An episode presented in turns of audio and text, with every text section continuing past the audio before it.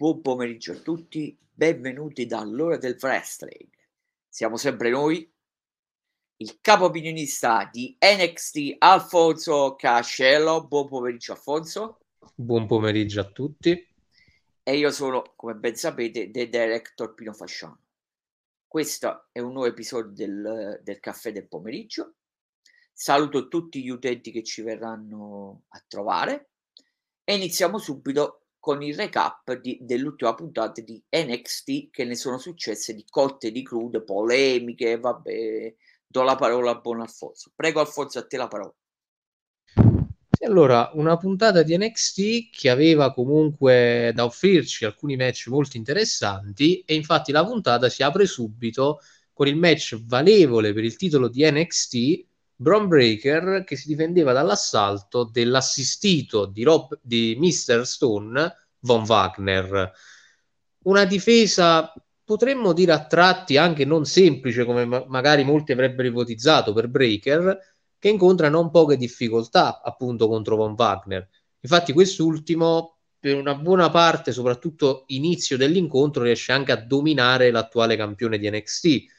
Però Braun resiste e risponde anche con delle ottime offensive, come ad esempio una close line dalla seconda corda e anche un bulldog dalla stessa maniera, oltre ad aver anche provato più di una volta di sollevare lo stesso gigante di NXT, non riuscendoci in questo caso, e conclude la contesa dopo aver schivato per la seconda volta la mossa finale di Von Wagner, proprio perché una volta era anche riuscita ad andare a segno e a ottenere un near fall, conclude il match con una spear dal nulla, che è diventato un po' il suo marchio di fabbrica come i Reigns dei primi tempi, e si conferma ancora una volta campione di NXT.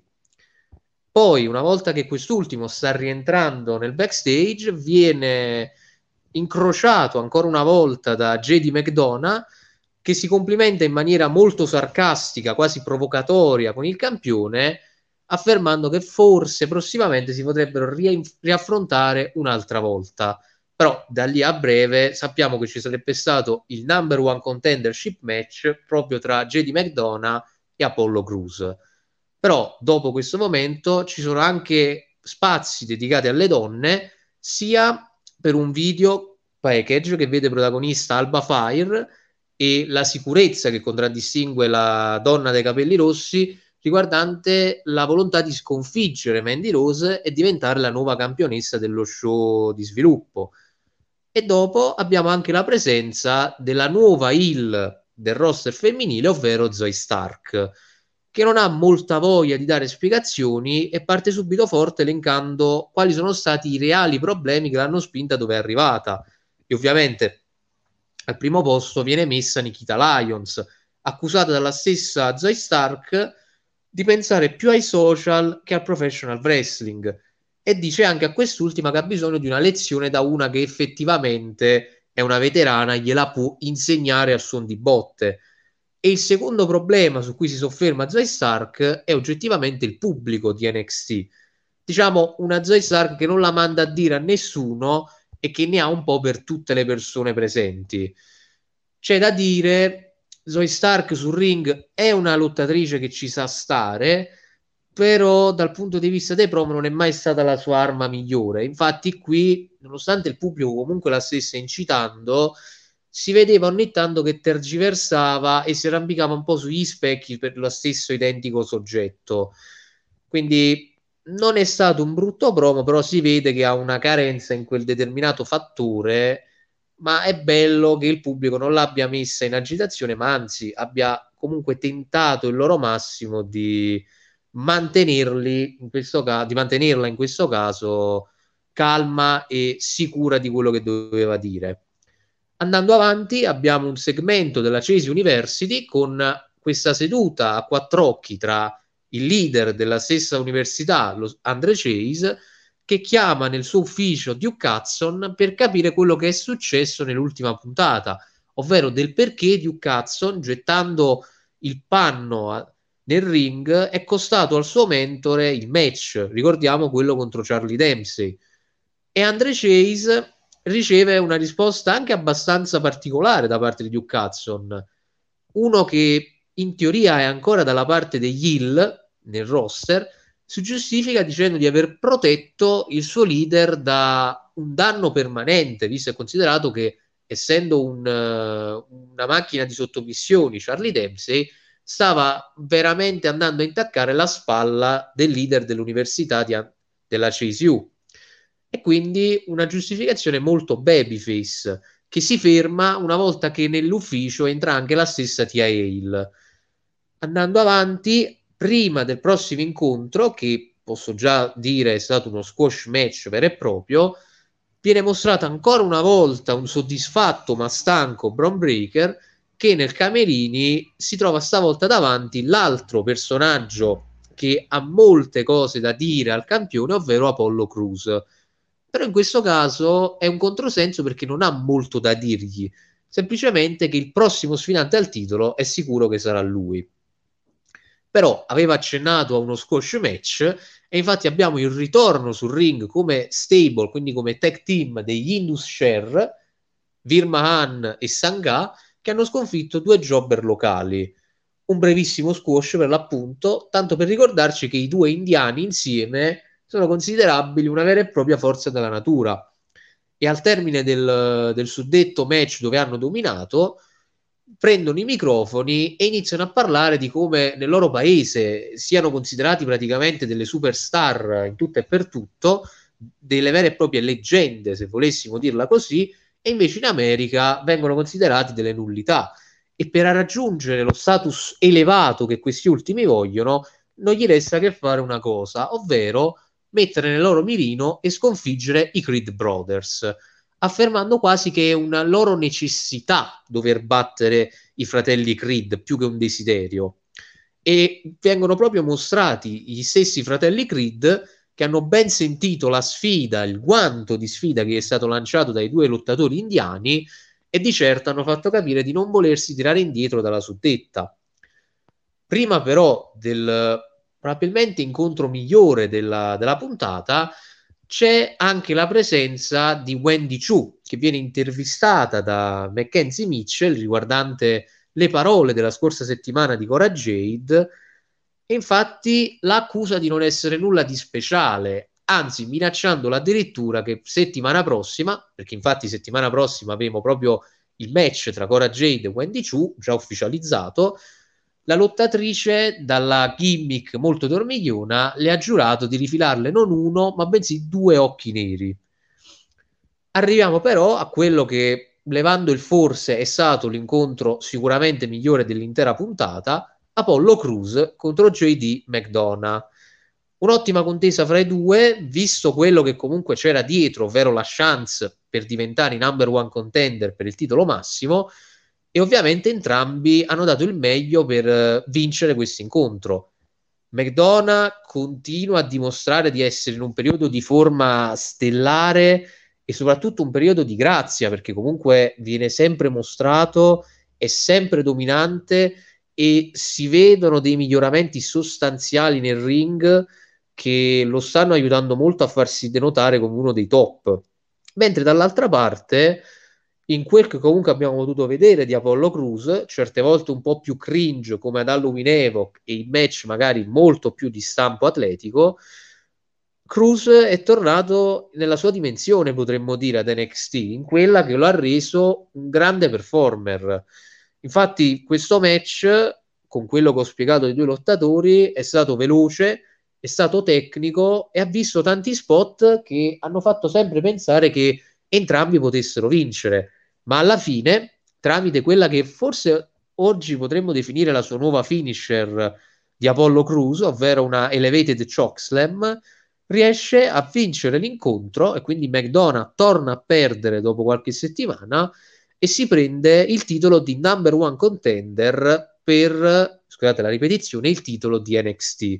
Infatti Braun Breaker a fine match arriva con aria soddisfatta sullo stage per guardare il suo nuovo sfidante. E il suo sguardo sembra anche molto interessato, visto e considerato che anch'io devo ammettere, vedere Apollo Cruz e Bron Breaker sullo stesso ring può uscirne fuori una sfida molto particolare e molto divertente.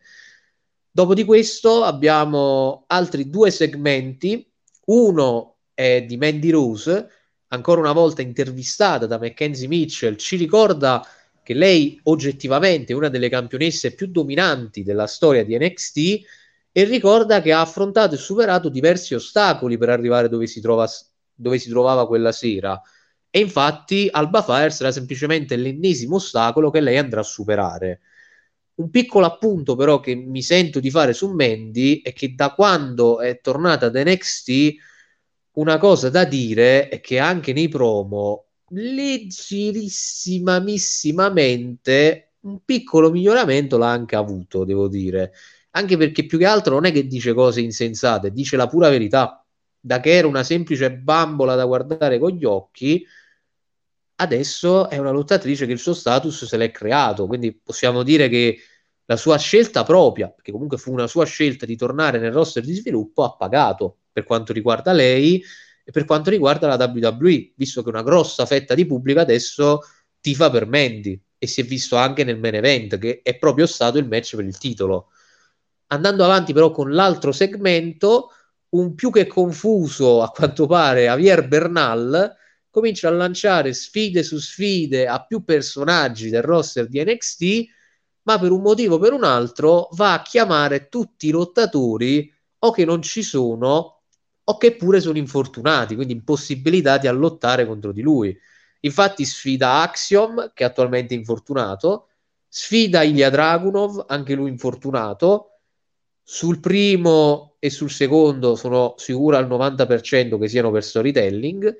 E infine sfida anche i Gallus, che però sono anche loro sospesi dopo l'arresto nel match contro Briggs e Jensen.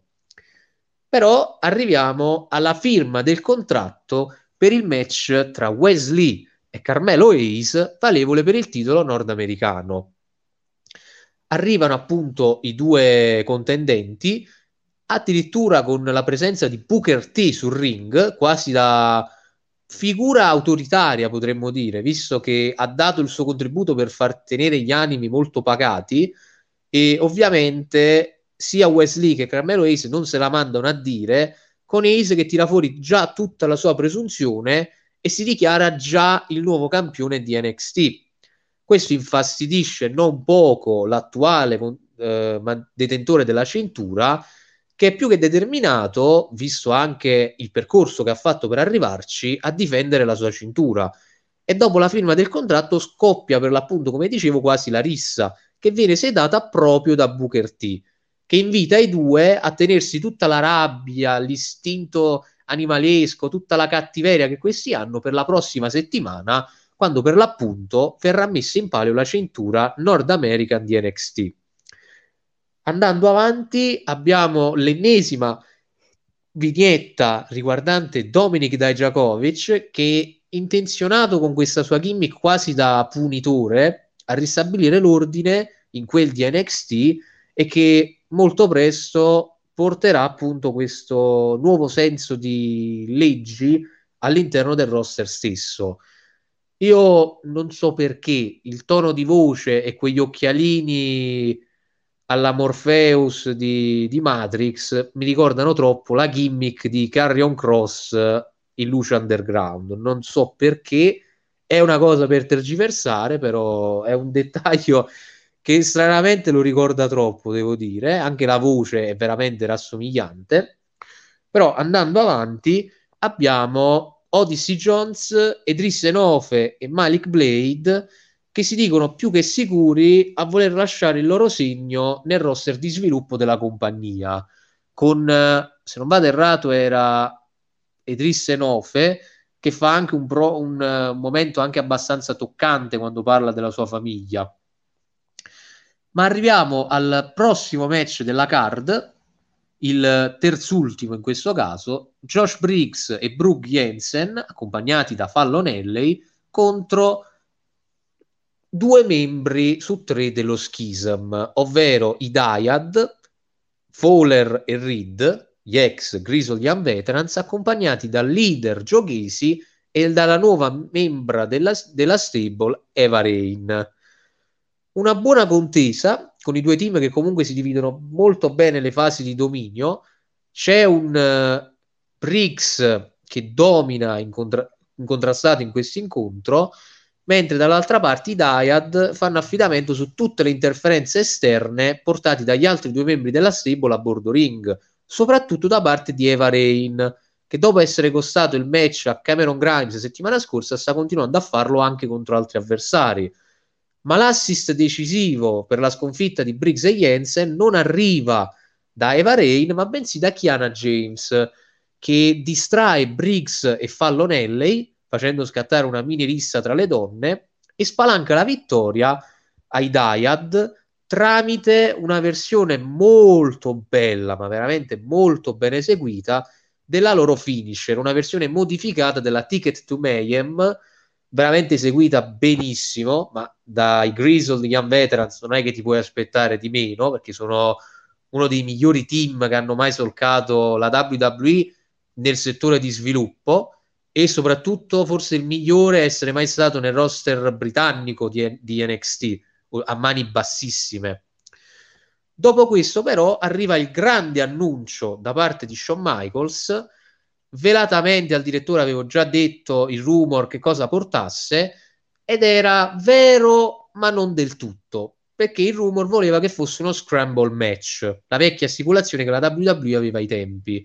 Però ci somiglia, ma non del tutto. Però andiamo a spiegare quello che Shawn Michaels ha, è andato a dire ovvero per la prima volta ad NXT Deadline avremo in, questo, in questa stipulazione il cui nome ha ricevuto l'ok come trademark lo stesso giorno ieri la Iron Challenge Match che consentirà al vincitore e alla vincitrice perché in questo caso parliamo anche del lato femminile di ottenere una title shot ai titoli massimi dello show di sviluppo saranno 5 wrestler che si affronteranno in questa contesa di 25 minuti. Due saliranno sul ring all'inizio e ogni 5 minuti arriverà un nuovo contendente.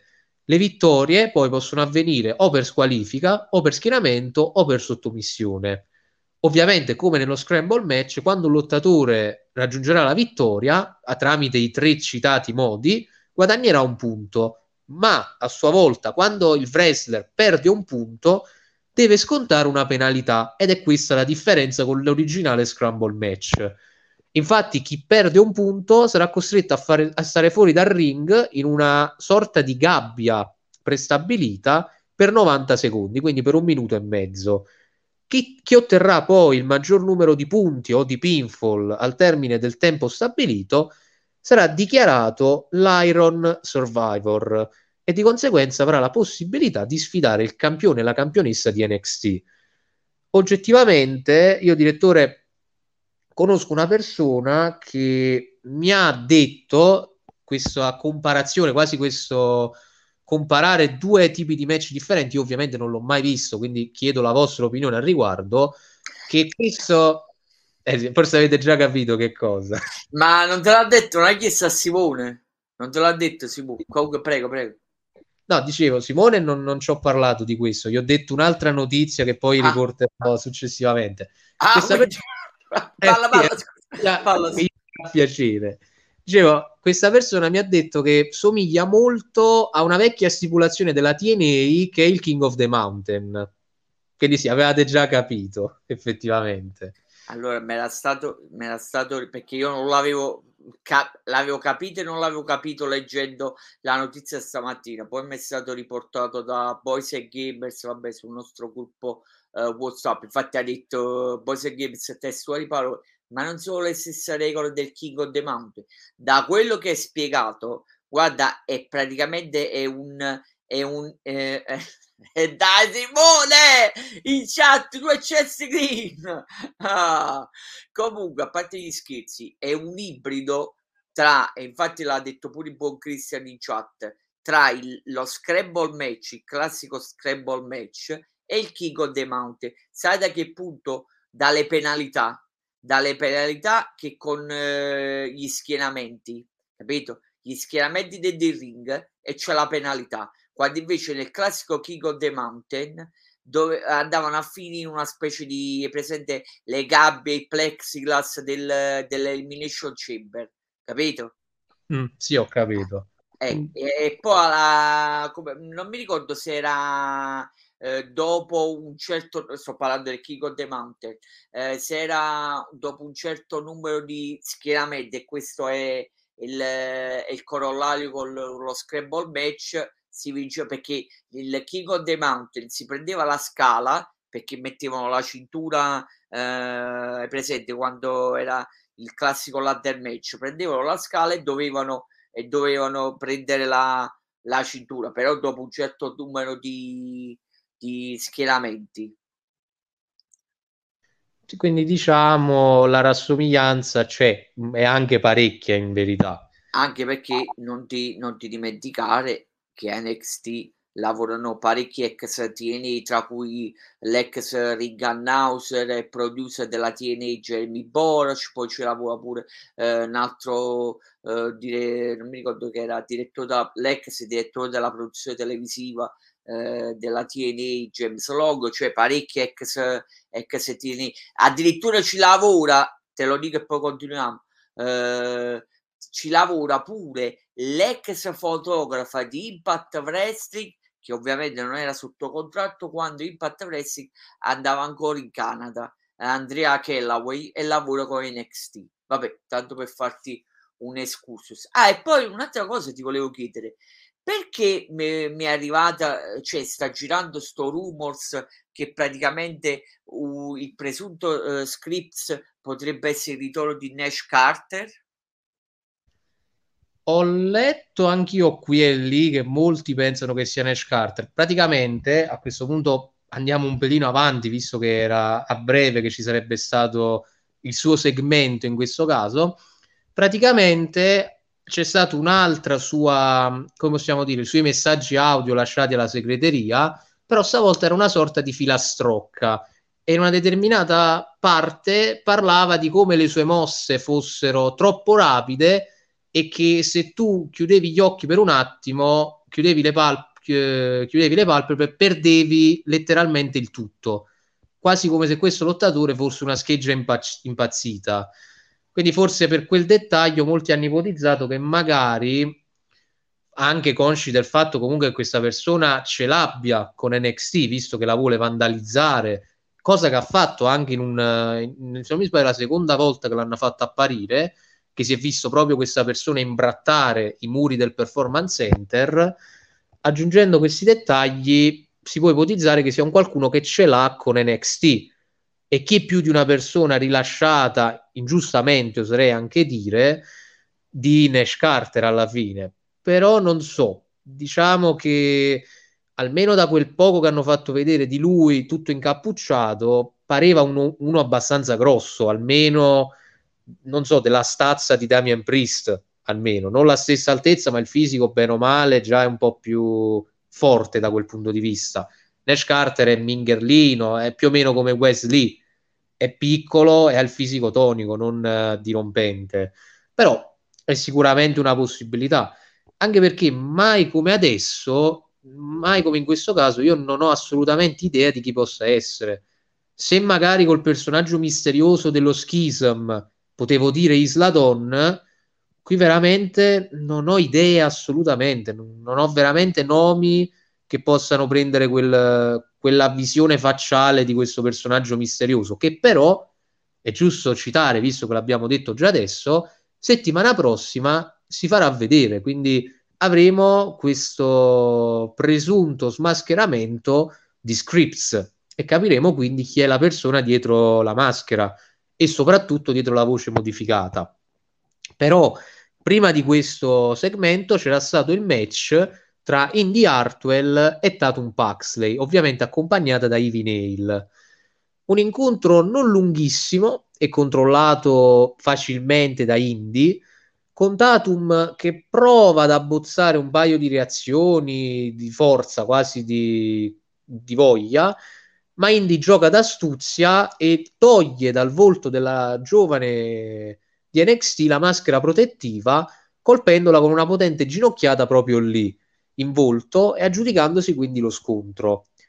Proprio dopo questo match, infatti, si confronta su questo soggesto Indy con Roxanne Perez, con le due che finiscono per discutere animatamente, visto che Roxanne prova ad essere amica di Indy Hartwell, però quest'ultima ha capito che ormai gli amici non servono a nulla e se vuoi vincere ad NXT devi essere te stessa a fare tutto, quindi a dominare le scene, facendo intuire però che entrambe si troveranno nell'Iron Challenge, quindi almeno due contendenti su cinque sono già abbastanza telefonate da questo punto di vista.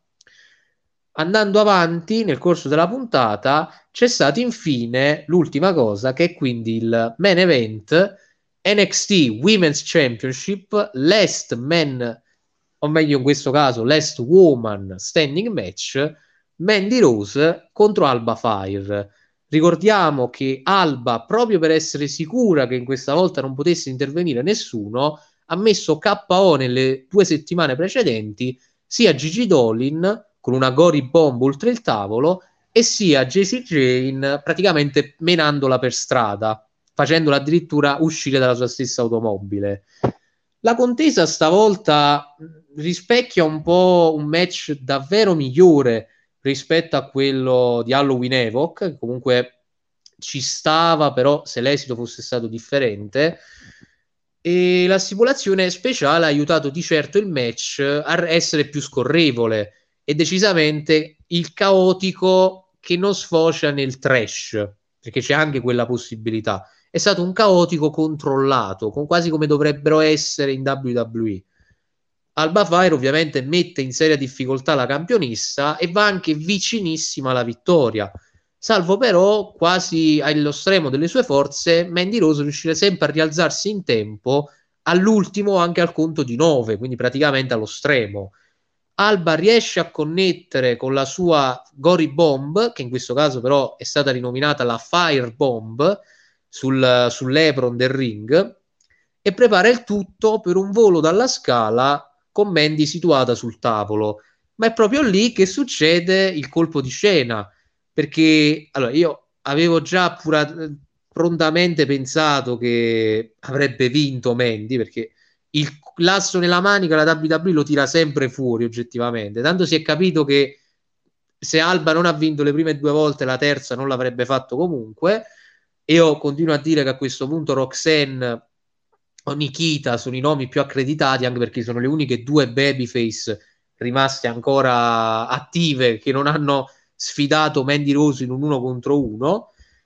Però fa la sua comparsa, il suo debutto televisivo, e dico televisivo perché nei live show aveva già debuttato, sulla scala Isla Don, la quale sputa negli occhi di, di, di Alba Fire una sostanza la quale la cieca e inavvertitamente Isladon la lancia giù dalla scala, facendola sfracassare oltre il tavolo e portando l'arbitro a contare fino a 10 e di conseguenza Mandy Rose ancora una volta rimane campionessa e vivrà per raccontare un altro giorno di questo suo grande regno da campionessa di NXT, con la quale, col suo festeggiamento, si conclude anche la puntata di questa settimana. Io, ripeto, vado contro tutti, però io credo che Mandy stia facendo il massimo che può fare con questo regno. L'unica cosa su cui si può concordare tutti è che l'aiutano troppo nei match. Magari farle vincere una volta da sola varrebbe già più di mille altri match. Però a parte quello, devo dire, non mi dispiace affatto. Finalmente ha trovato una sua dimensione dove si può far valere. Detto questo, direttore, vi ripasso la parola. Ma dai, ma dai, ma dai. Comunque eh, ti chiedo un ultimo giudizio sulla puntata di NXT e poi poco dopo passa alle, alle notizie che diciamo che hai raccolto.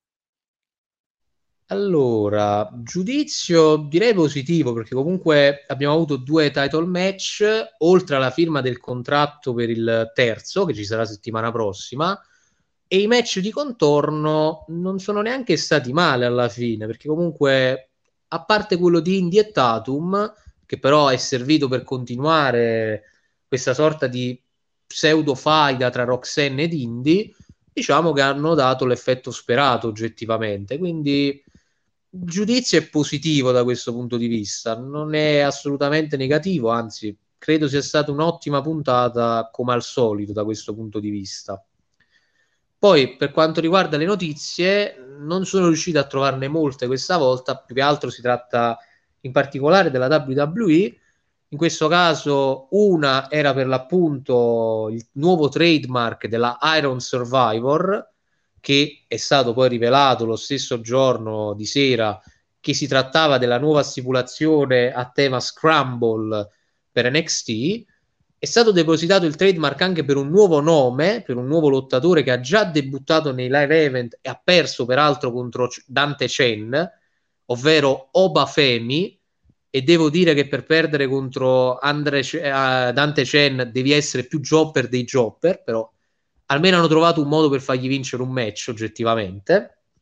Poi ci sono i match di main event che ci sono stati. Alla fine Asuka ha sconfitto Kiana James, abbastanza agevolmente anche, e poi c'è stato il debutto a main event di JD McDonough che ha sconfitto Cedric Alexander. Quindi JD si è già preso un buon modo di mettersi in mostra da questo punto di vista, ha già avuto una possibilità di far vedere il suo potenziale anche agli occhi di un pubblico che è già più abituato al, al main roster. E infine l'ultima, che io già ieri avevo mandato a Simone, ma oggi anche Zona Wrestling ha riportato che ormai sembra cosa fatta. Chelsea Green torna in WWE, però secondo voci non ci va da sola, ma ci va col marito. Quindi anche Matt Cartuna sembra in procinto di tornare in federazione. Però è giusto sottolineare che lui recentemente in un'intervista riferì che per quanto fosse legato alla sua prima persona che ha ottenuto nel mondo del wrestling, per quanto gli sia servita per diventare qualcuno, per diventare un personaggio affermato, Zack Ryder è deceduto come personaggio e quindi se mai fosse voluto tornare in WWE alla fine sarebbe tornato come Matt Cardona. Quindi se i rumor sono veri e quindi se Matt sta tornando in WWE significa che Triple H ha deciso di cedere un po' la corda e di lasciare a Cardona il suo vero nome, quindi di lasciarlo senza il ring name di Zack Ryder, il che sarebbe una cosa neanche così male secondo me, perché comunque se porti Cardona così com'è in WWE puoi prenderti una minima fetta di pubblico che lo ha apprezzato nelle indie quindi dal punto di vista del marketing non è una mossa così errata. Poi io sono leggermente di parte perché io mi fermo a, a Zack Ryder della WWE e posso dire che a me non è mai dispiaciuto perché comunque trovare un qualcuno che nei primissimi anni di YouTube lo usasse per mandarsi over, diciamo che non era il primo sprovveduto di casa, ecco, da quel punto di vista. Per chi non se lo ricordasse, fu il modo in cui Cardona arrivò al titolo degli Stati Uniti ovvero si fece amare così tanto tramite il suo podcast su YouTube che il pubblico costrinse quasi la WWE a dargli una title shot contro un allora giovanissimo Ziggler che era anche più over, quindi a maggior ragione a dimostrazione di come ha sfruttato il suo potenziale come talker. Prego a voi, direttore. Alfonso, devo mantenere la, la storyline e la gimmick. Dove, aspetta, dove è rimasto il tuo stipendio? Eh, l'ultima volta si stava avvicinando pericolosamente alla Bielorussia. Poi credo che abbia svoltato a destra verso Tahiti, secondo me. No, no, guarda, è rimasto ancora lì, guarda, è, Luca- è solo in trattativa con Lukashenko per vedere di fartelo sequestrare. Ah, ecco, quindi ecco perché non l'ho ancora visto. È una trattativa estenuante allora. Eh, perché che Lukashenko lo vuole tenere, io dicevo no, ma no, Alfonso se lo mette lo stipendio. Però dopo questa, questa tuo commento a favore di Cardona, beh, sto cambiando idea. Sto cambiando... Diciamo, diciamo che l'euro di stipendio forse lo lasciate direttamente a lui che gli può servire. Il caffè eh sì, con... Eh sì, perché deve, eh, deve rifornire. Vabbè, lasciamo stare no? per fare la battuta, poi ci addentriamo in cose che non ci competono. Allora, Simone, tu lo stipendio lo vedrai mai, non ti preoccupare. Se Alfonso è, confinato, tu non lo vedrai mai, non ti preoccupare. Comunque, torniamo, andiamo eh, indietro un poco a, ai match e poi, po- poi ti farò pure le alcune domande che già ti faccio di solito da Inside. Aspetta un momento che torniamo indietro. Ovviamente non, non tutti quanti. Però questo qua, Bro Breaker, Bob Wagner, sì. Bro Breaker, Bob, Bo, Bro Breaker vs. Bob Wagner per il titolo di NXT, visto che viene spesso criticato da web, diciamo che Bob Wagner stava lottando molto bene, mettendo in difficoltà il campione, fino a quando non perde la lucidità e va nel pallone litigando con l'arbitro e con Robert Stone, permettendo a Bro Breaker di riprendersi e di colpirlo con la, con la Spear. Eh, diciamo eh, che Bob Wagner era piuttosto indito rispetto ad altri che avevano richiesto un title shot nelle scorse settimane, ma essendo in, in, eh, nella, sulla via della promozione per il main roster, visto che ultimamente lotta a main event, questo può essere un dignitoso match da Dio per, lì, per lui qui a NXT. Cosa ne pensi? Mm, non so se forse già in procinto del main roster, cioè sì, rispetto ad altri lui e Duke Hudson sono già apparsi letteralmente in puntata durante la rissa tra Brock Lesnar e Bobby Lashley, i lottatori che hanno provato a sedare questa contesa. Però diciamo che ormai possiamo dirlo quasi in modo scherzoso, cani e porci stanno andando a main event. Ormai tutti ci vanno anche per mettersi in luce, per tentare di mettersi in risalto agli occhi di Triple H quindi non so quanto sia già vicino al main roster, però sicuramente uno dei candidati a poterci andare. Però sottolineo una cosa che ha sottolineato anche Christian giustamente. Uh, questa può darsi che sia stata la contesa migliore di Von Wagner ad NXT. Più che altro perché Bron Breaker ha una propensione a guidare il match con quelli meno abili di lui e di conseguenza lo ha guidato bene subendo anche delle offensive proprio per tentare di mandarlo, di creargli del momentum durante l'incontro. E sì, forse abbiamo visto anche l'ultima tra Von Wagner e Robert Stone. Il povero Stone che viene sempre massacrato da tutti quelli che prende sotto la sua ala protettiva, ma ormai il personaggio è quello ed è consolidato. E vivremo un altro giorno per raccontare di chi sarà il prossimo pupillo di Robert Stone, che dopo tre mesi lo prenderà a calci pure lui che diciamo è diventato una consuetudine. O quello o i cassonetti dell'immondizia del, del performance center, che pure quelli hanno il suo nome inciso sopra. Prego a voi, direttore. JD McDonough, McDonough vs Apollo Crew, Cruz, match davvero combattuto ad ambi pari, ma vincere forse anche a sorpresa Apollo e anche se non era ufficiale, con questa vittoria si aggiudica il ruolo di number one contender, visto che nel post match si presenta anche Bro Breaker sulla rampa. Eh, sì, possiamo dire che ormai Apollo è il number one contender per il titolo di NXT.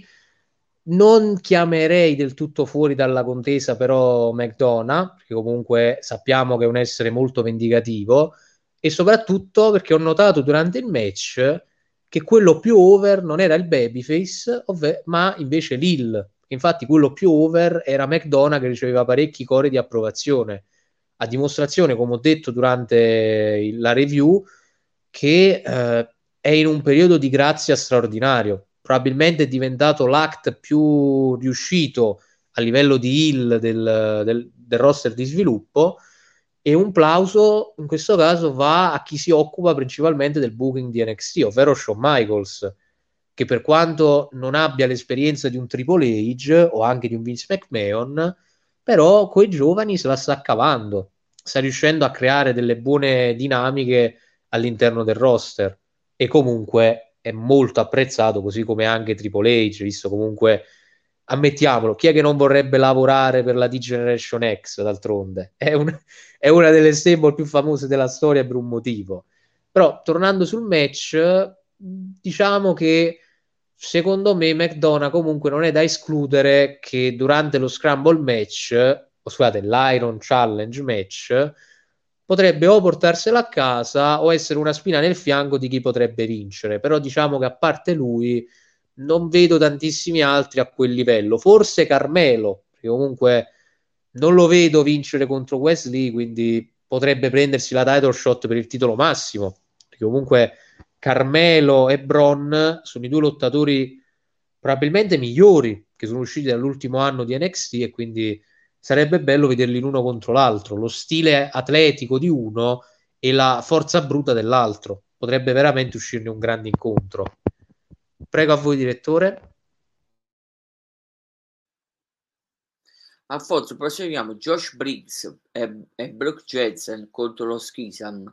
Malgrado avessero entrambi delle donne a bordo ring, abbiamo visto qualche distrazione di Eva Rain, che non è mai stata contrastata a Fallo Ellie, che verrà coinvolta solo nelle fasi finali quando arriverà Kiana James, che farà distrarre anche Briggs e Jensen e costerà loro una sconfitta facendo vincere finalmente gli ex Grizzly Young Veteran. Eh, aspetta Alfonso, faccio due in uno eh, con eh, il match femminile. Mandy Rose vs Alba Fire per il titolo in un Last Woman Standing match. Eh, basta, eh, basta, io ci rinuncio. Non pronosticherò mai più Alba che vince la cintura. Per la terza volta avrebbe vinto l'incontro, ma qualcuno si intromette sempre a rompere le scatole. Per una volta che non vengono le Toxic Attraction, deve arrivare proprio ora da NXT UK Isla Down ho fatto un po' di controlli, anche se ero abbastanza sicuro, e le due non si sono mai affrontate, quindi non c'è nessun legame tra loro.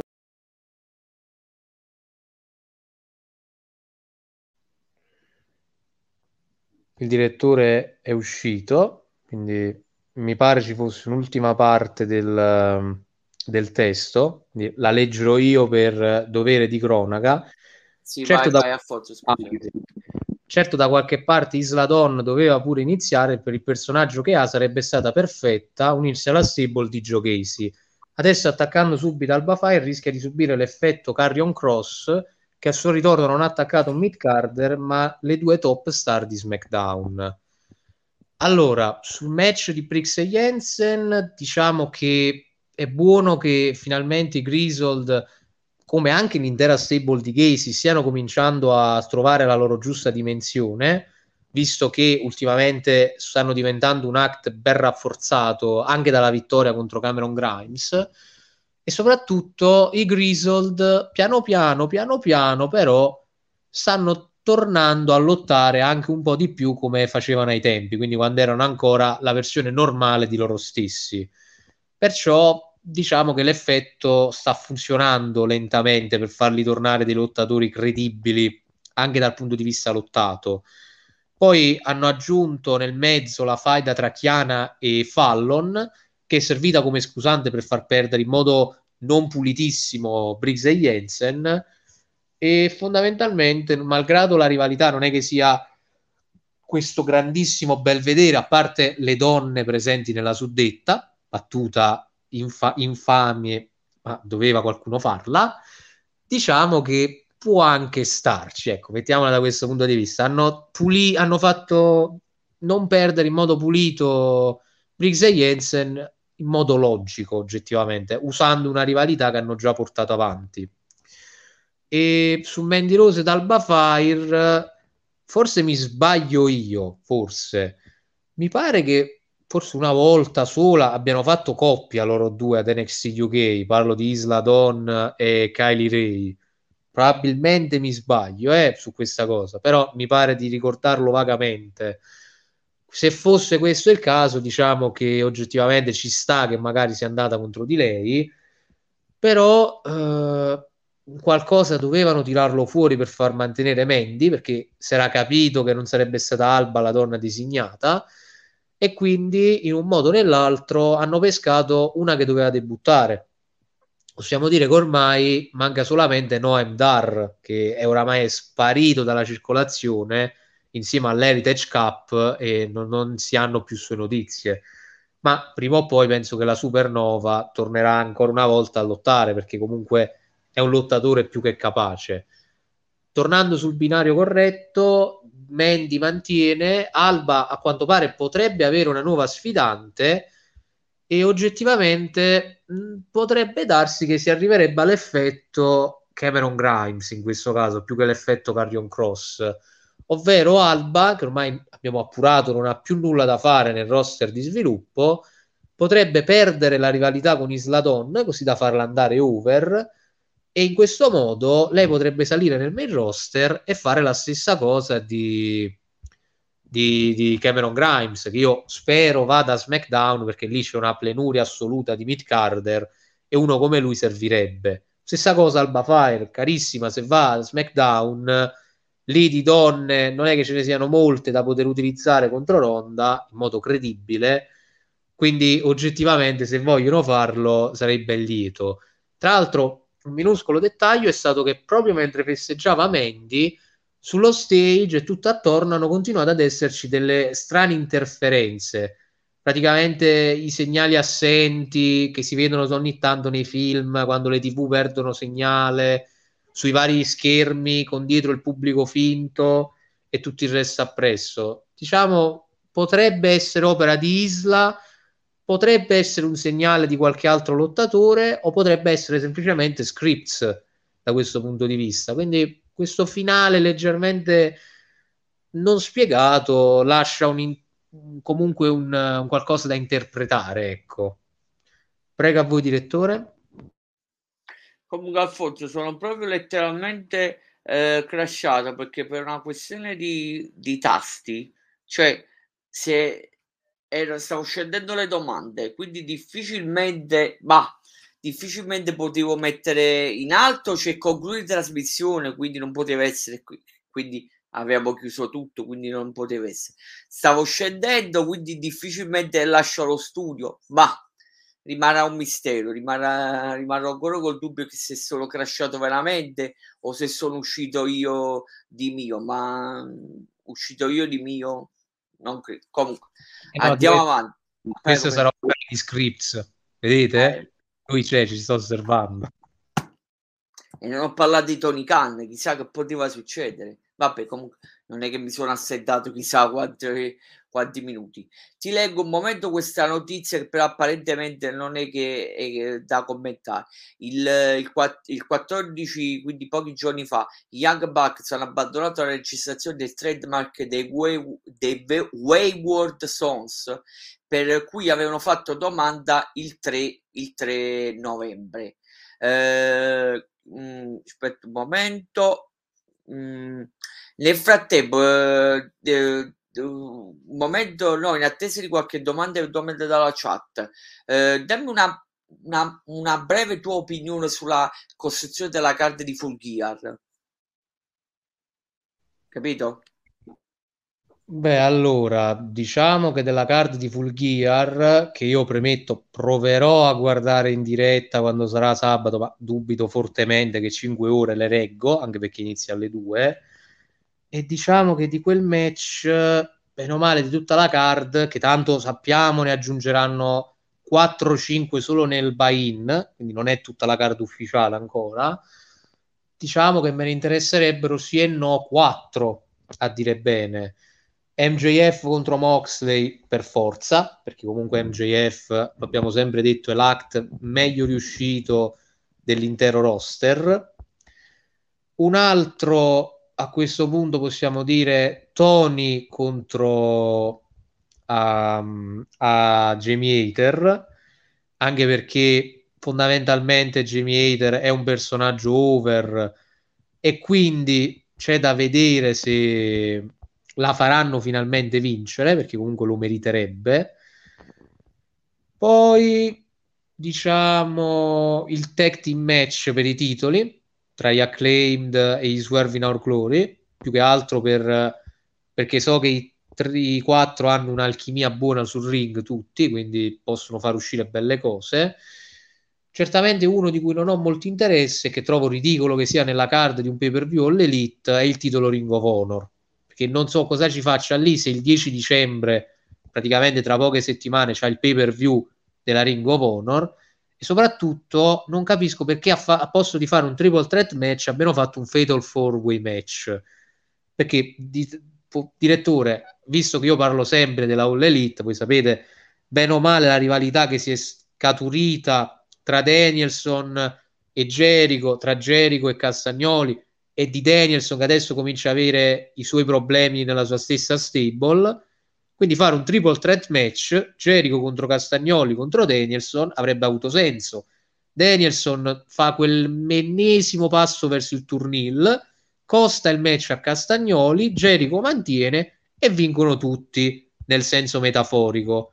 Invece no, dal nulla, senza un motivo, senza una ragione, probabilmente perché la sua lingua è ficcata in luoghi molto particolari, Sammy Guevara, quarto membro del match, e lo fa un fatal four way.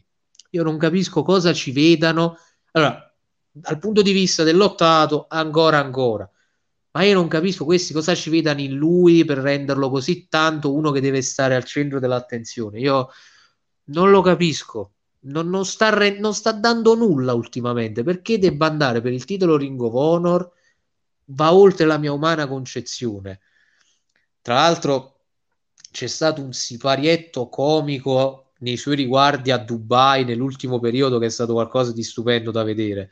Praticamente direttore così prendiamo anche tempo per le domande. Praticamente Guevara e sua moglie si trovavano a Dubai per guardare un incontro di box. Quelli che si occupavano del match eh, probabilmente gli era stato detto vociferato che Guevara lottava in All Elite e quindi l'hanno intervistato praticamente all'improvviso Sammy Guevara se ne esce Dubai ma voi vi volete vedere sul ring di box il pubblico muto non l'ha neanche calcolato. Allora uno degli, degli intervistatori dice prova a ripeterlo, prova. Dubai, so che siete degli stupidi, però vi ho fatto una domanda semplice, mi volete vedere sul ring di box? E allora vedi quelle 100 persone su, eh, sulle mille e passa che lo fischiano. Perché giustamente il pubblico, giustamente io mi chiedo, stanno a Dubai, questi non sanno chi minchia è Sammy Guevara, che minchia è la All Elite e che fa questo di lavoro però giustamente senti l'intervistatore sotto che dice che Hill, che grande Hill questa persona. Io giuro, a quel che Hill sono morto da ridere. Per dire stupidi al pubblico di Dubai, Sammy Guevara adesso è un Hill del straordinario. Vabbè. Le grandi cose della vita. Eh, Alfonso, Tony Khan ha un tale potere. Cioè, ma paga tutti, paga! Come si fa a dire questo? Dici, eh, cioè, aspetto una tua replica. io, io oramai non ho...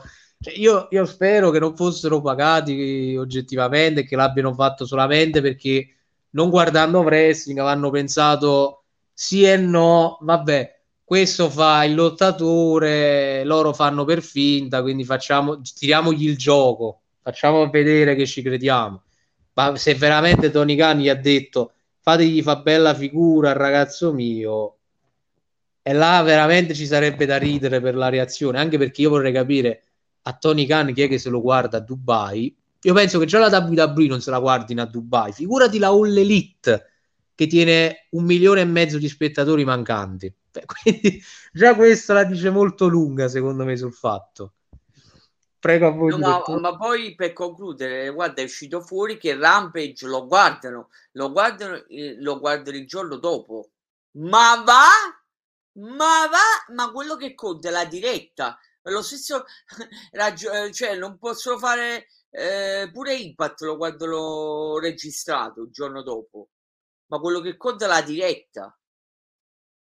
Vabbè, certamente, anche per NXT si può fare lo stesso ragionamento. Se contassimo quelli che registrano la puntata il giorno dopo, NXT farebbe 800.000 persone. Non le fa perché giustamente 200.000 se lo guardano il giorno dopo, registrato. Stessa cosa Rampage, avevo letto pure io tipo il 55-75% in più addirittura di persone che lo guardano registrato e quindi giustamente, come avete detto voi direttore, però conta quelli in diretta, perché è là che tu capisci quanta gente ti ama così tanto come prodotto da guardarselo sempre e comunque. Perciò a rigor di logica rimarrà sempre NXT con i suoi 600.000 e Rampage con i suoi 400.000, quindi non cambierà mai quella solfa oggettivamente. Però è giusto sottolineare che lo registrano in molti, perché giustamente in America, a differenza nostra, che noi dormiamo a quell'ora, loro lavorano, quindi hanno, hanno qualcosa di più importante da fare, oggettivamente. A ricordare che Rampage va in onda alle, alle 22 ore americane, eh, ce ne eravamo dimenticati, o no, sì, eh, Alfonso? Anche sì, quindi mi ci rivedo proprio famiglie intere che a posto di guardarsi un bel film si guardano Rampage con quei tre match buttati lì, molte volte anche a caso oggettivamente. Ah, tra l'altro, parlando di All Elite, mi è venuto in mente un'altra cosa veramente strampalata che hanno messo nella card, che non ha assolutamente senso, ovvero il match tra campionessa TBS contro campionessa TBS, tra virgolette, Jade Cargill contro Naila Rose. Ma non è questo che mi dà fastidio, perché oggettivamente più prima fanno finire questa rivalità, meglio è per gli occhi di tutti. Ma in storyline, Naila Rose il titolo ce l'ha lei, e fino a qua siamo tutti d'accordo. Poi l'altro giorno, spulciando su Instagram, vedo una partita di basket dove ci sono tre lottatori all'elite e mi vedo Ricky Starks, Jade Cargill e Orange Cassidy. E dico vabbè. Poi noto bene, Orange Cassidy c'ha il titolo l'Atlantic e uno dice vabbè, giustamente è il campione. Poi guardo bene e vedo Jade Cargill con il titolo TBS. No, direttore, siete mutato. No, lo so, lo so, però ho fatto anche apposta per dire, ma scusa, ma se è stato rubato, come fai a tenerlo tu? Appunto, non ha il minimo senso. Cioè, proprio, io capisco la WWE ormai la kayfabe la toglie perché l'unica cosa che interessa è controllare gli account dei lottatori per creare le rivalità là. Ma caspita, tu già ti riconoscono come una federazione violenta in quello che fa. Poi dici tu, K-Fabe portami via proprio, manco la decenza, perché poi non è che ti spiegheranno, vabbè, ma gliel'ha ritolto un'altra volta in, durante i festeggiamenti, la puntata, il match di basket, no, no, no.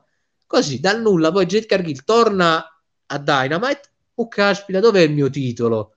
Mannaggia, ce l'avevo sulle spalle, sparito un'altra volta, che peccato e c'è pure gente che pensa che Jade Cargill perderà a Full Gear. Non ha perso con gente come Palmer, come Thunder Rosa, come tutte quelle, ma perde con, con Naila Ruse. Ma guarda delle persone certe volte. Tra l'altro... No, ma, ma Alfonso, il, il bello si potevano salvare in con se scriveva se scrivevano undisputed TBS Champion. Allora uno il ragionamento, ah vabbè, allora la, la, l'AEW gliela, gli ha dato una, una copia e tanto perché quella è una disputa e da allora possono pure fare titolo contro titolo, capito? L- come alla CE Bug contro John Cena, se ti ricordi bene. Prego Alfonso. Sì, poteva essere una soluzione, ma giustamente è già tanto chiedergli di non fare turnil e turface a caspita, figuriamoci di pensare a una cosa così arzigogolata da questo punto di vista.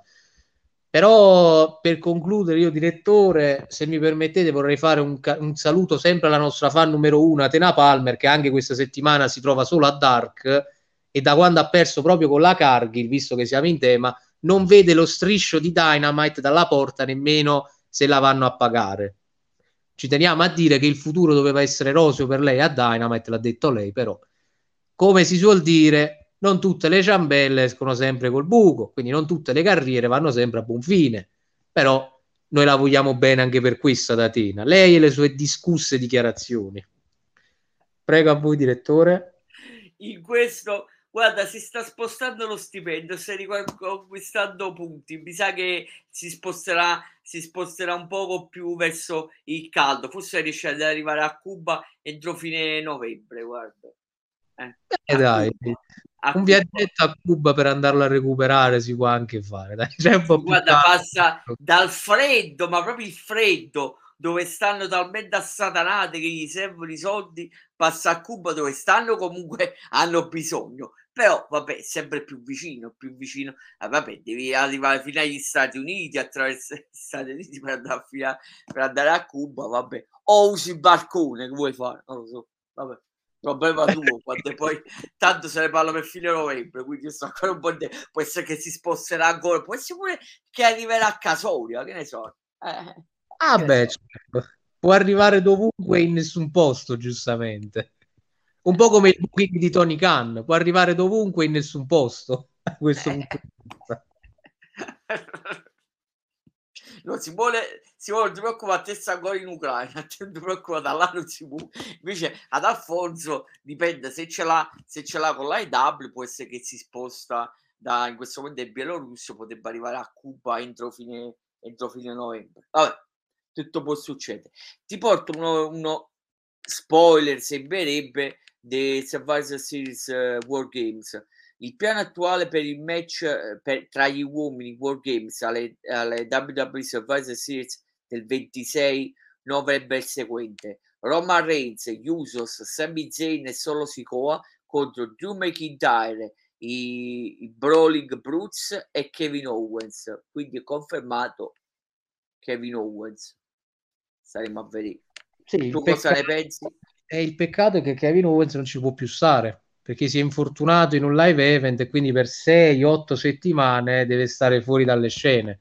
Quindi sfortuna portami via, in questo caso la WWE aveva la storyline praticamente fatta, infatti Brutes avevano problemi con la Bloodline Originals, quindi i primi tre.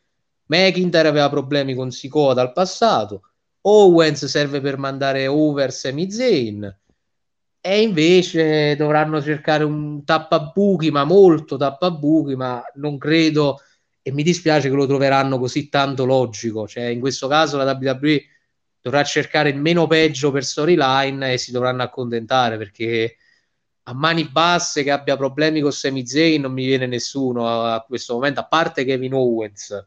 E là non si parla neanche di problemi, ma semplicemente di un Owens che vuole far rinsavire Sami Zayn.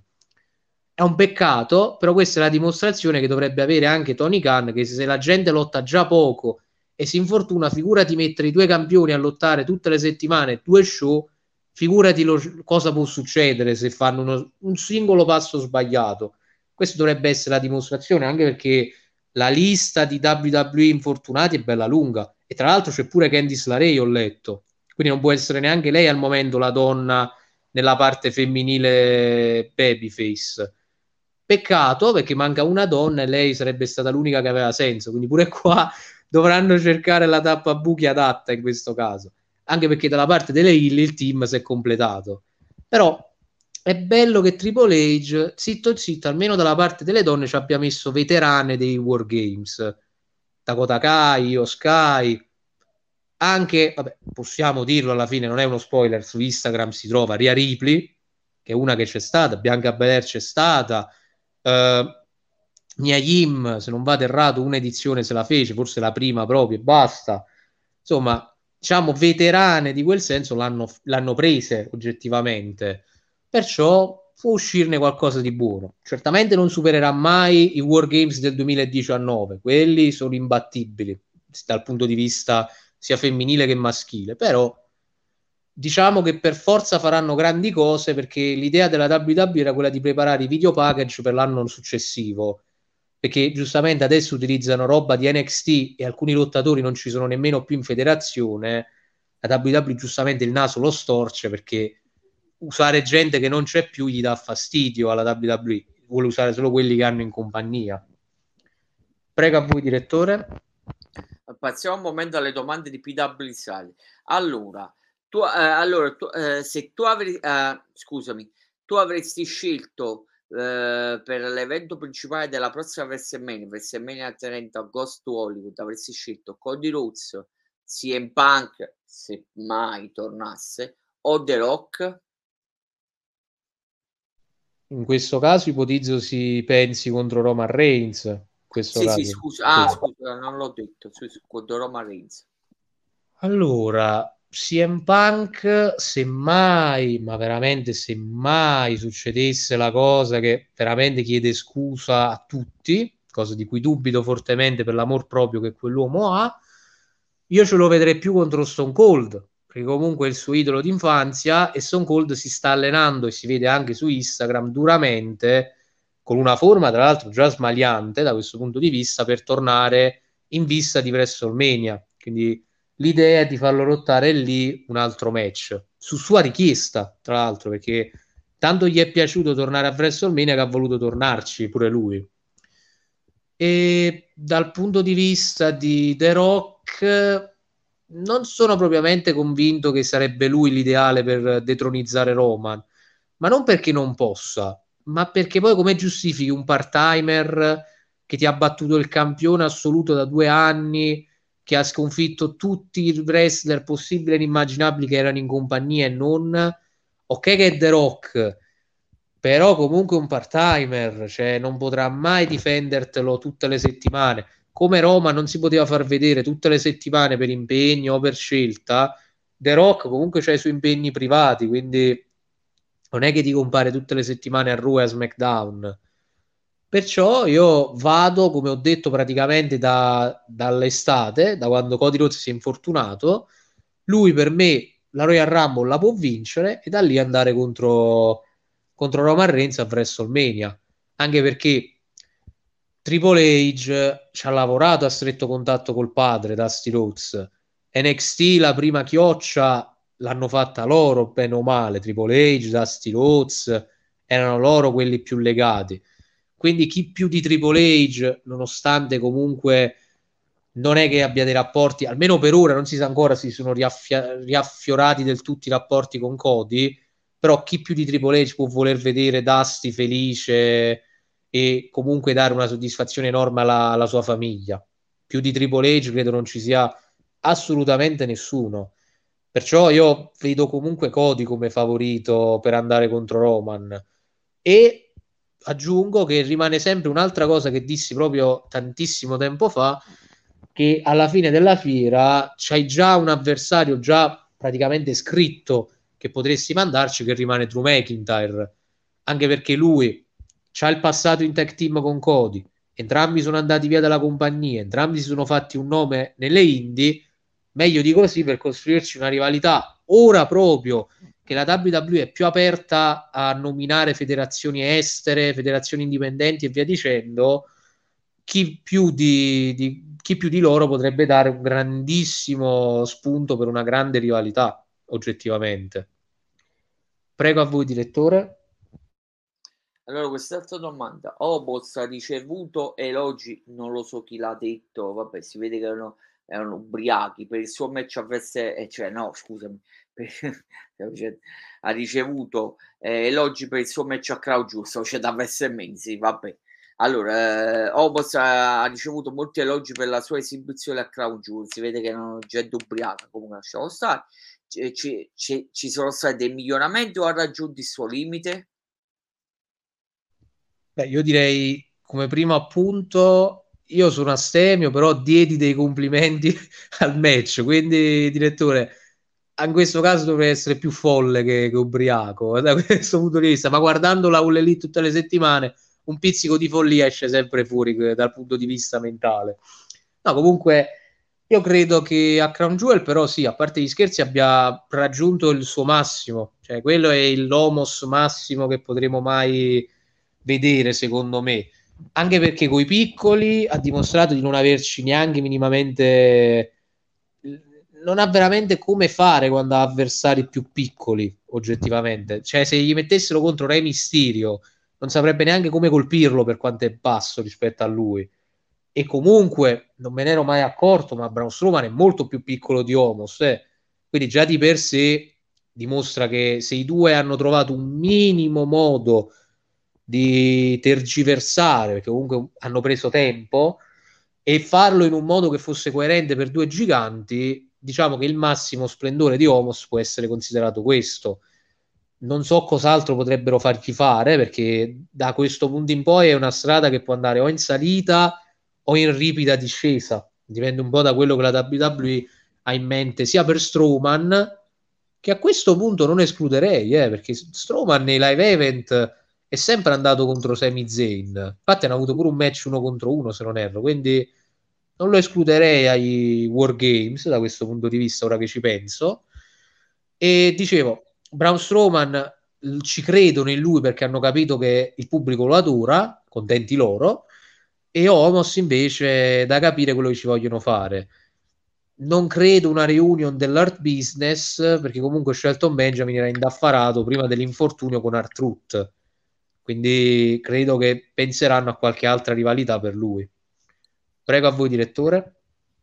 Dei 3M Band, eh, Drew McIntyre, Jinder Mahal e Hit Slater, eh, sia Drew che Jinder Mahal hanno vinto le cinture mondiali.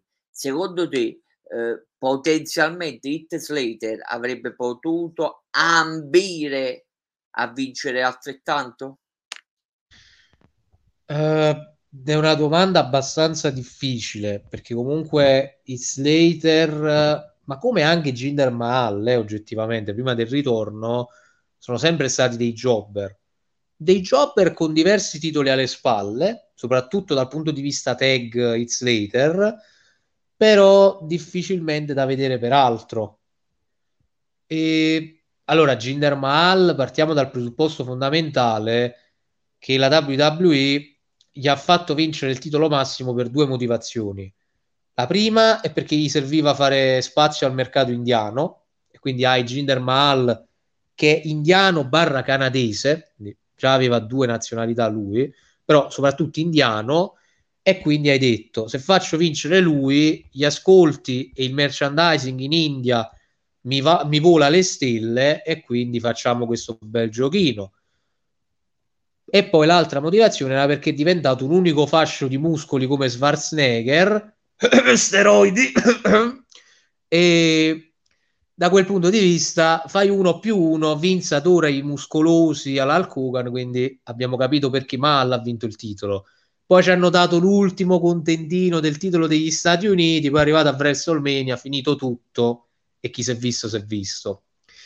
Per quanto riguarda McIntyre, lui già era un lottatore capace, però gli mancava quel tassello in più. E infatti il tassello in più era quello dei muscoli, perché comunque il fisico prorompente che si è fatto, anche il carisma che ha cresciuto nel corso del tempo nelle Indie, ha fatto in modo di farlo tornare come una macchina di distruzione. Infatti adesso rispetto ai suoi esordi il pubblico lo ama perché è carismatico, perché ha un ottimo repertorio di mosse anche che incitano il pubblico, è uno che sa fare comedy, sa essere un pelino più serio, sa veramente fare dei bei promo, quindi lui è il più completo probabilmente tra i tre membri di una decaduta stable. Per quanto riguarda Hit, allora, io da quel che so comunque ad Impact le sue grosse soddisfazioni se le levate qui e lì. In WWE, a parte col Nexus e col Rhino, non è che abbia inciso tantissimo nella federazione. Infatti, penso che prima del ritorno di Rhino in compagnia, il momento più alto che ebbe dopo, negli ultimi 3-4 anni prima fu battere Seth Rollins in un beat clock challenge e tra l'altro neanche per merito suo, ma per merito di Moxley ai tempi, quindi poco e niente. Non credo però, anche per lo stile di McMahon, perché bisogna considerare anche chi è che comandava in WWE, che anche con la giusta costruzione, come diceva Christian, lo avrebbero dato per la cintura.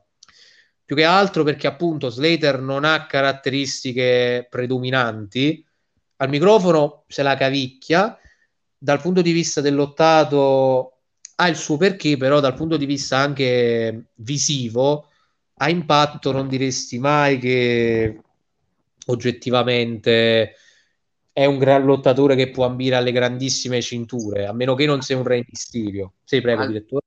Ma al di là, no, torno al primo momento, al di là che l'ha confessato lo stesso Ginder Mal di aver fatto uso di steroidi, solo che ha detto era un uso autorizzato è sotto controllo dei medici della WWE. L'ha detto lui stesso, mica sono io che me ne sì, risulta pure a te, io mi ricordo che l'ha dichiarato, prego. Sì, sì, lo ricordo, però è difficile che quando le inizi a usare per tenere quel fisico non le continui.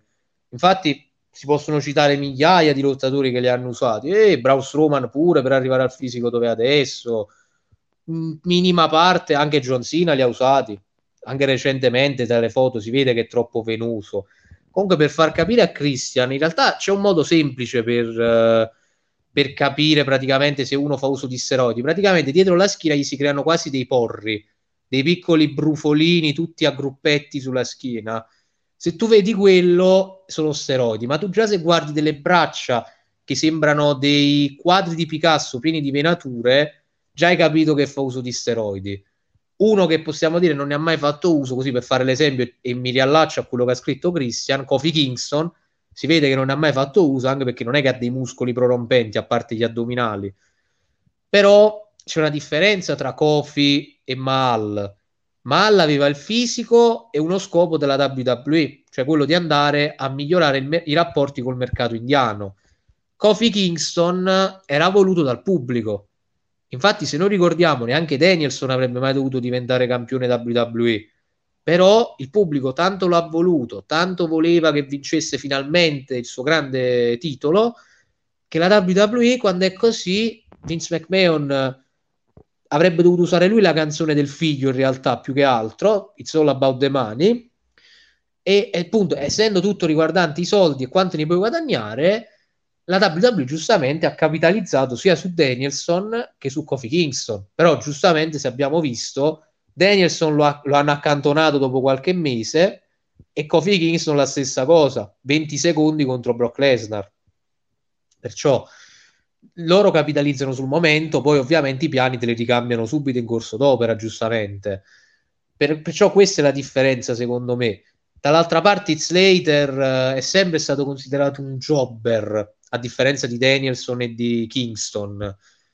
Se mai avessero trovato una giusta dimensione, magari qualcosa di meglio del tech team con Rhino, che comunque era un'ottima dimensione per lui, che lo ha tenuto over per tantissimo tempo con la storiella de io ho i figli che devo mantenere.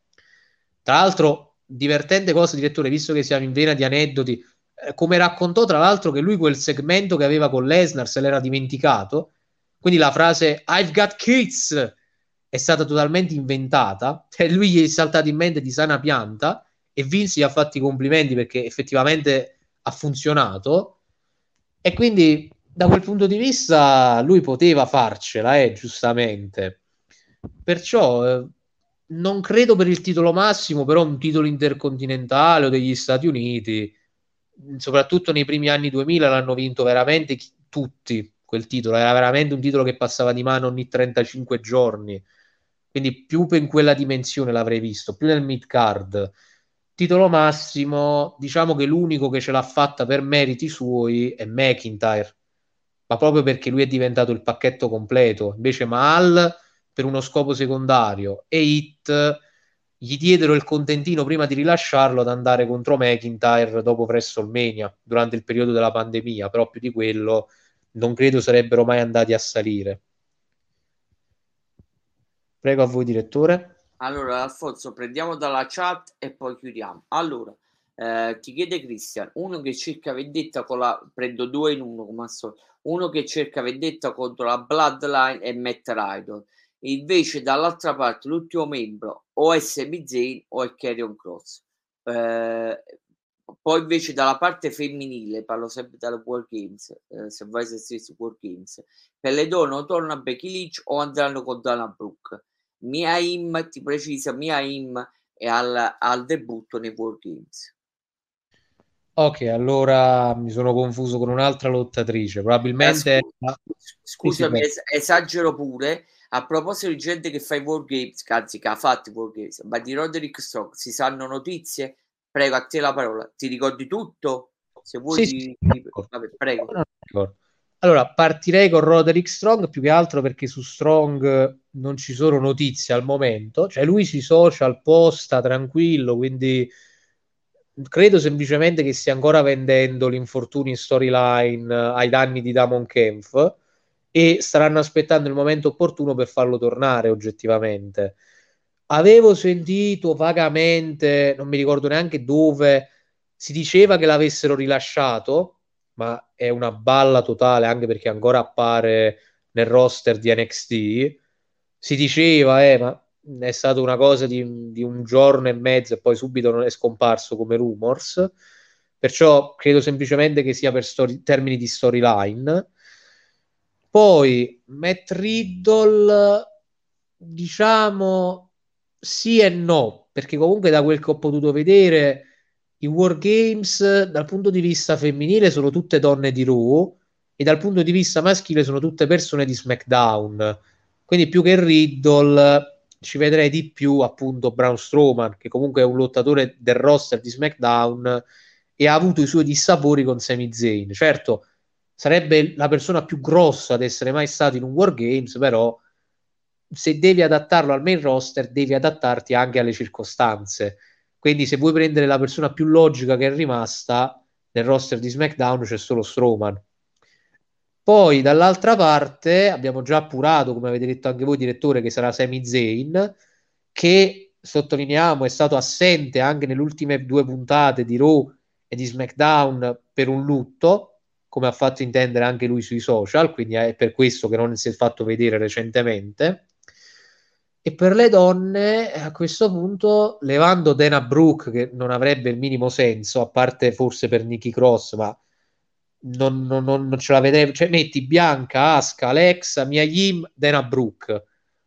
Non, è come non lo so, è come se hai cinque squadre di Champions e poi prendi quella che non le gioca, non c'è paragone tra le, tra le cinque poi. Quindi penso andranno più su Becky Lynch se se la sente di lottare arrivati a questo punto. E infine su Mia Yim credo di essermi confuso con un'altra lottatrice, forse, magari dico la gaffa anche questa volta, era Tegan Knox. Sono abbastanza sicuro, lei forse sì, perché mi ricordo il tradimento di Dakota Kai nelle gabbie prima di entrare. Io questa cosa me la ricordo vagamente. Quindi Tegan Knox l'ha, l'ha fatto. I... Allora era Tegan Knox, sì. Tra l'altro, auguri a lei che ieri era stato anche il suo compleanno, giustamente. Allora continuiamo sempre con eh, domande multiple. E se Cody Rhodes sfidasse Seth Rollins per la cintura United States a WrestleMania, eh, aspetta un momento, eh, eh, Homos lotta bene solo contro i Big Man. Basta con Goldberg, Christian, e poi non di che non le parliamo mai di, Gold, di Goldberg. Eh, momento, scusami. Ah, però i push a Zack Ryder, Rusev, Cesaro e Ziggler quando, quando erano super over non gliel'ha mai dato, quindi riferendosi a Vince. Eh, vai, vai, Alfonso, puoi andare. Ti ricordi, vero? Uh, sì, sì, sì. Su Homos oggettivamente a questo punto sì, possiamo dire contro i big man. Eh, basta, eh, e che facciamo? Due caffè di fila, comunque doveva esserci, ma non entrò mai nella gamba. prego, prego, te canno, prego, eh, prego. Era quando Takota Kai turnò il e l'attaccò, sì, per quello. Allora mi sono confuso con lei. Comunque dicevo, su Homos abbiamo capito che lotta solo con i big man, ma più che altro perché sono i big man che guidano lui e, però il problema è che non ci sono tanti big man in WWE come Strowman, quindi non si sa come lo puoi far gestire in un determinato modo. Cody sarebbe sprecatissimo per lo status che ha da mandare contro Rollins. Tra l'altro, Rollins penso che oramai più che altro perché c'ha tutti avversari Hill contro, tranne Mustafa Ali, ma oggettivamente penso che oramai l'unica persona che gli puoi mandare sia Theory, ma non credo ci arriveranno fino a WrestleMania con lui.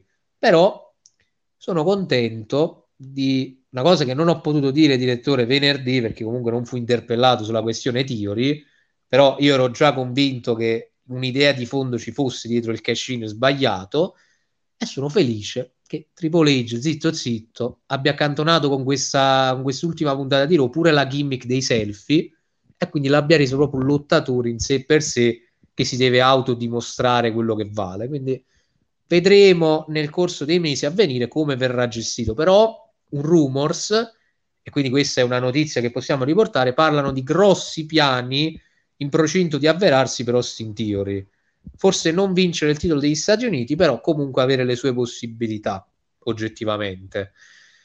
Poi per quanto riguarda uh, i push a determinati lottatori, in realtà Zack Ryder gliel'hanno dato, come ho citato prima, il push gli fu dato tramite l'appoggio del pubblico e comunque lo usò bene quel poco che gli fu dato oggettivamente.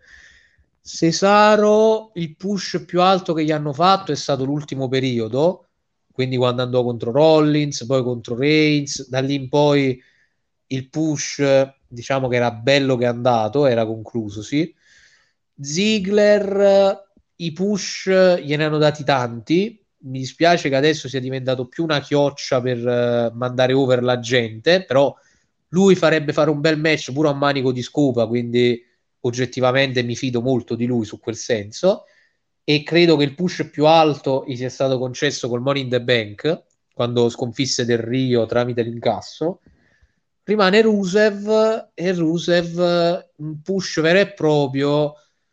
Diciamo che l'unica cosa vagamente rassomigliante ad un push è stata la prima run in WWE nel senso la prima run nel main roster fino a WrestleMania contro John Cena anche se lì comunque perse qualche incontro qua e là, eh, contro Jax Walker, contro Mark Henry, no, contro Big Show, pardon, qua e là qualche incontro lo perse comunque Rusev, però aveva lo status quasi di imbattibile, infatti pure con Sina aveva, arrivava con quello status oggettivamente contro Sina a WrestleMania, però da lì in poi push veri e propri, no, veri e propri push, diciamo che era semplicemente andato over con il Rusev Day, più di quello non ha assolutamente fatto.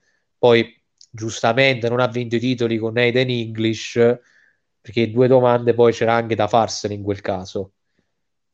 Prego a voi direttore. Poi voglio dare soddisfazione ad Alfonso. Allora, scusami un secondo. Allora, NXT Takeover World Games 2019. Ria Ripley, Candice LeRae, Tegan Knox e Dakota Kai hanno battuto il team di Shayna Baszler, Shayna Baszler, Bianca Belair, Io Shirai e Kylie Ray. E la confusione sta nel fatto che ci fu l'attacco nel backstage a Mia e Mia fu sostituita da Dakota Kai. Sono andato a fare la ricerca quindi non è che ecco allora, allora ricordavo vagamente che Mia ci dovesse partecipare quello me lo ricordavo sicuro, oggettivamente.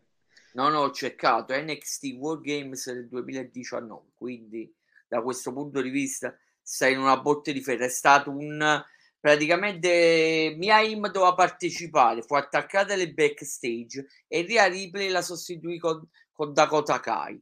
Tegan Nox ha partecipato, quindi è probabile, ma, ma che potrebbe anche tra parentesi, direttore, per concludere sulla cosa, ripeto, i War Games 2019 a mani basse rimangono il miglior War Games femminile che abbiano mai fatto, a mani proprio bassissime, soprattutto per la performance di Ripley e di Belair, già là furono spettacolari.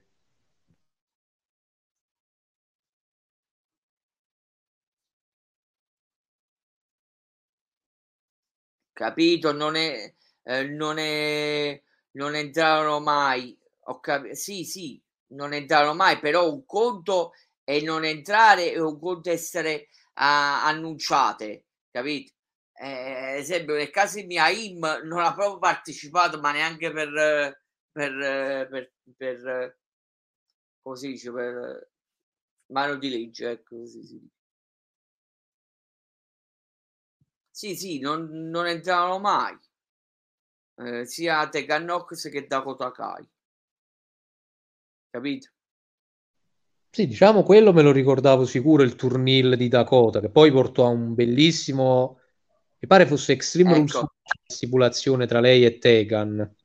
Ecco, con precisione questa, eh, scusa, te lo leggo proprio con precisione, perché poi dobbiamo trovare, dobbiamo trovare, eh, dobbiamo, eh, eh dobbiamo, vabbè, quando Dakota Kai doveva entrare attaccato, eh, attaccato Tegan Nox, Dakota Kai eh, se n'è andata e Tegan Nox è stata dichiarata incapace di competere.